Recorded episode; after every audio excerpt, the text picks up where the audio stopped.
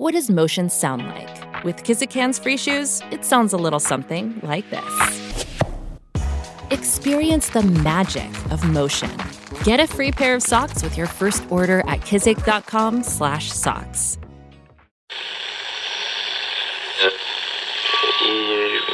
Ampire.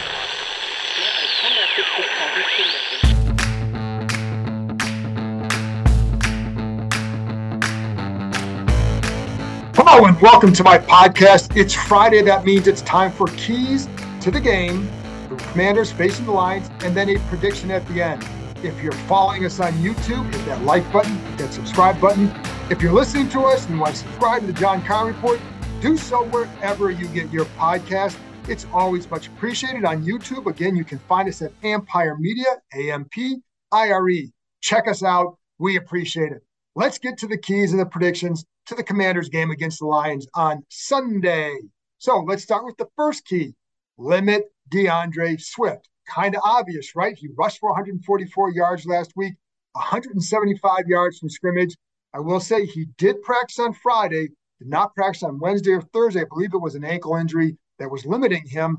Certainly expect him to play. So we're just going to assume he's going to play. So, how do they stop or at least limit D'Andre Swift? He can be an explosive player. You heard ESPN's Eric Woodyard on the podcast earlier this week. If you didn't hear it, go back and check it out. But he gave a really good scouting report on what the commanders will face in the Lions and Swift in particular. One of the things that the Lions did really well last week against the Eagles, some a lot of traps and some power runs with Swift, getting him into the second level unscathed. They need there there were a lot of times he wasn't getting hit uh, right away, or if he was getting touched at the first level, it was a hand touch, right? So technically it's yards after contact, but it really wasn't a clean shot that somebody missed. You get him out to the second and the third level, he's going to make some guys miss. And I do think that one of the things that this team likes is that they feel like their corners are going to tackle better than what they saw in film from the Eagles' corners last week against Swift in particular. So again, they they do that well. A couple of times they saw the the Lions. What they also did well, they let the the defensive line from the Eagles penetrate, get upfield. You want to go to the side, we're going to take you to that side. But what they would do is instead of double teaming, they would then release two of the linemen and get right to the linebackers. So that way they funnel funnel the guys to whatever they want to go, play off that, get to the second level, create a situation, a positive situation for Swift, get him get him in open space, and let him move. So the key there is the linebackers here have to be aggressive attacking the line. That's something that they've been a little bit better at, Cole Holcomb and Jamin Davis. But I wouldn't be surprised if you see some of that, some of the looks with David Mayo in there as well. We've heard a lot of talk this week about Jamin Davis. They felt like his game was at best so-so in the opener against Jacksonville. A lot of that stemmed from coverage issues. It wasn't that he got beat by Christian Kirk. It's it's that yes, they know it was a bad, a tough matchup for him, but then he compounded it in their eyes by not always playing with good leverage or not playing to his help. So sometimes he may have help inside, but he'd play inside leverage, which then forces Kirk to go outside away from the help. Little things like that where they felt like he could have helped himself, helped himself better. Now, again, against the run, in this case, we're talking about Swift. And let me say this about Davis. He got beat on by Etienne on the early wheel route against the against the Jags in the opener. But then, and that part of that was he just took a very flat step. After that, against the wheel route, he did a much better job opening up and taking that route away. So they're not done with his development. But if, if you there was a lot of talk about him, so I wanted to address it while I was talking about the linebackers. But don't be surprised again if they go to some Mayo Holcomb to stop the run because that's what they feel the best run stopping look is. Also, if Kam Curl can play, when he gets back. He still has the hand wrap. He's questionable for Sunday. One thing we did we did see him out there and active more on Friday, but one thing we haven't seen him do that he hasn't done is catch any passes with that hand to test how the thumb is. And I think that's clearly because they don't want to do it just yet. And he said that the ligaments still need to heal. He told us that earlier in the week. But when curl is back, you can then, as I talked about in the podcast the other day, you can then go to some of those 51 sets five D linemen. They like that look. You could do it again Sunday, create some one on ones for the lineman, one linebacker, but then you can get that three safety look with curl being a big safety up in the box allows you to use Darrick Forrest um, as well in that situation. Another way to get speed on the field is if you did that, you can go again five D backs, but have put a Jeremy Reaves with McCain in the back, get some speed, and then Benjamin St-Juste or Forrest up up near the box.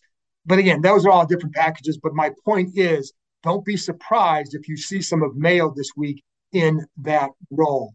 Um, so just let's see what happens there. I don't know for sure, but I do think it's something to that bears watching, especially after what the way they were talking about Jamin Davis during the week. Um, but again, the linebackers have to be aggressive. You sit back and wait for them. He's going to get that Swift will get to that second level. The other thing, when the Eagles held him well, they would funnel him back to the middle where there is help. That's another key and something that they must do very well. Gang tackling against him is a big key because, again, you get him in the open field, second, third level, he can make guys miss. Second key, win inside. And that means with the interior of Washington's defensive line. And that is a good thing for Washington that, that I'm going to list this because that's where they're strong and it's where Detroit is weak, especially this week. So Daron Payne and John Allen both had really good games. I thought Payne was really, really good last week, very active against Brandon Scherff, had a really nice game. They both had a sack. And but the reason why they both had a sack is because of the it's the in tandem pass rushing that we're finally starting to see. The as John Allen said, rushing is one, not as four individuals. On and I told you this earlier this week on, on Daron Payne's sack, that's an example of being in sync because Daron Payne starts to loop to the middle. It's not a called stun. It was a freelanced stun.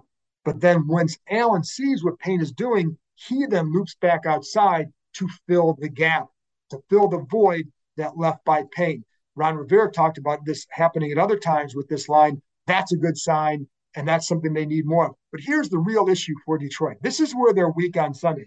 So they have an all-pro center in Frank Ragnow. He has a practice week. They have um, Pro Bowl left guard. He has a practice this week. They have issues at right guard.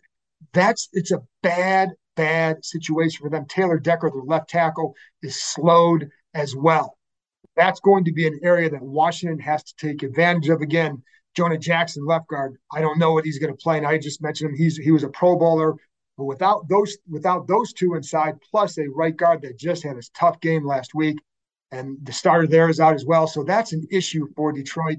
That's where Washington can really take advantage. Now, Joe, excuse me, Jared Goff. One thing is you want to put pressure on him. You want to put pressure on every quarterback. This team does feel that that Goff responds well under pressure. Last week, though, he was nine for 18 under duress. There were a couple drops by by DJ Chark was one of the guys who dropped the ball. I saw a couple drops in those situations. Goff did get rid of the ball very fast. His average time of release or time before throwing was 2.47 seconds. That was the fastest fastest time in the NFL in week one. But that's where you can, if you can win inside and they can create some issues up there, and you then occasionally get sweat to and get sweat and in Casey Toohill, James Smith Williams push um, Goff up, pinch him inside. They could have a pretty solid day inside there. By the way, Sweat had a good game in the opener, but they really liked too what Casey Toohill did. The the feeling with him, and this is where you go. And I I'm going to go back to that 51 set for for a minute here since I thought of it. But one of the things that he gives you in that five D lineman set is a guy who can drop and play in some coverage, play in space, you saw that last week. They, they bring the corners aggressively, but if you're going to do that, they want to bring, they still like to bring four and drop seven, but that four can come from anywhere. So you saw with the corners a couple times some corner blitzes, and you'd see the tackles, for example, drop in the middle. You'd see the you'd see Toohill drop on occasion, and they like Toohill and Shaka Toney in that kind of role. So if they go to five D lineman set, there are things that you can do in the past, and it's not just to stop the run it's to create almost like a de facto 3 4 look for an offense because who is going to come? They may not always send five, so who is going to come?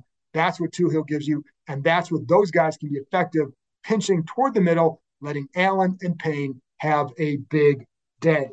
And then along with that, corners got corners have to play well. Um, the one thing that this I know there was a lot of heat thrown at the corners last week. One of the things they really liked was the aggressiveness and the physical play by the corners, Fuller, St-Juste, and Jackson. They need to continue that this week. They do. Detroit does have weapons that can hurt you. They're not a bad offense at all. So those guys have to kind of clamp down, have a good game as well, along with that interior pressure.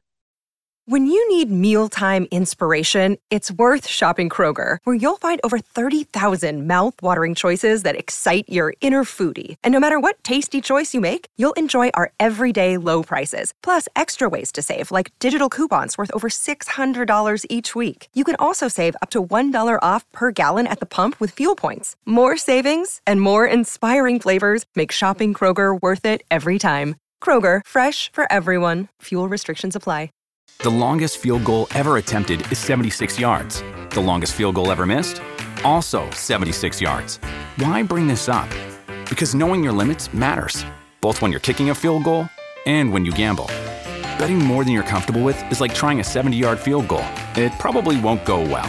So set a limit when you gamble and stick to it. Want more helpful tips like this? Go to keepitfunohio.com for games, quizzes, and lots of ways to keep your gambling from getting out of hand.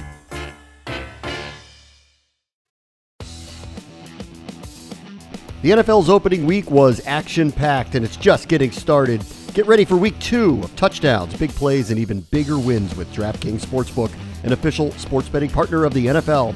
This week, new customers can bet just $5 on any football game and get $250 in free bets instantly. Everyone can experience the thrill of DraftKings early win promotion. It's simple. This Sunday, bet on any NFL team to win. If your team leads by 10 at any point during the game, you get paid instantly, even if your team loses. Download the DraftKings Sportsbook app now and use promo code KEIM, K E I M, to get $250 in free bets instantly when you place a $5 bet on any football game. That's code KEIM only at DraftKings Sportsbook, an official sports betting partner of the NFL. Minimum age and eligibility restrictions apply. See show notes for the details. Finally, the last one, the last key to me, win outside on offense. That means the receivers against Detroit's secondary. One of the things the Lions really like to do is play a lot of press man. We saw it last week. There's almost there's about half the time against the Eagles, they're going to be in press man. They did a lot of that last year. Now they will play zone. They definitely will play zone, and it wouldn't shock me if they play more zone this week because this is a tough offense and a tough receiving corps to play a lot of man a man to man coverage against. If they do, these guys have to feast on the outside. And the guy, my bold prediction for ESPN.com this week was that um, Jahan Dotson would top 100 yards for the first time in his career. It's only two games, but first time in his career because I think they're going to have some issues being able to match up all over the place. And the, Jeffrey Okudah, whom Terry McLaurin knows from Ohio State, knows that he's a physical corner. Then their other, the Detroit, the other issue for them is that Amani, I, mean, I want to make sure I pronounce his name right, Oruwariye, Oruwariye, Penn State teammate of Jahan Dotson's. He has not practiced, and there's concern that he may not be able to play. So if he doesn't, that's a big loss for Detroit. So that may limit their ability to play as much press man as they want to and get their hands and test this receiving corps in that situation. If they do play a lot of man, even if they don't, I still think you got to win outside. But if they do, then you're going to start to see Washington move some of these guys around. One of the things they did really well last week was exactly that moving guys around, getting them in motion before the snap, and taking them away from some of those press situations, creating an advantage for them by getting them on the move, etc.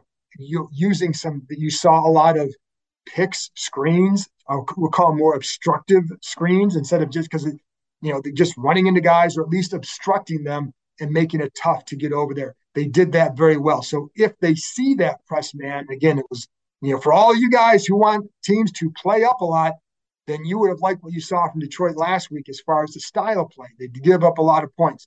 Keep in mind, I don't think this Lions defense is horrible. I think one of the things that hurt them last week, especially early, was Jalen Hurts' legs. It wasn't like guys are just running wild and running free. There, there was Jalen Hurts hurt them with his with his legs. I think AJ Brown had a nice game eventually and got going after the first quarter. But you know, so don't just take for granted they're going to just hang a lot of points on them. But I think if if the Lions are thin thinner at cornerback, it makes a big difference. If they stay with their state their big style of press man, then look for Dotson to me to have a big game. And I think the other thing, if they don't, then I like Logan Thomas and J.D. McKissic against their old team. This group did not get rid of them. But I'll never understand why the Lions didn't use J.D. McKissic more when he was here. And Logan Thomas clearly has developed as a player since he was here in Detroit as well. If they stay with man, I think that leads bodes as well for the outside as it does for Thomas, because the concern for him is that you're gonna we're gonna put a quicker guy on him.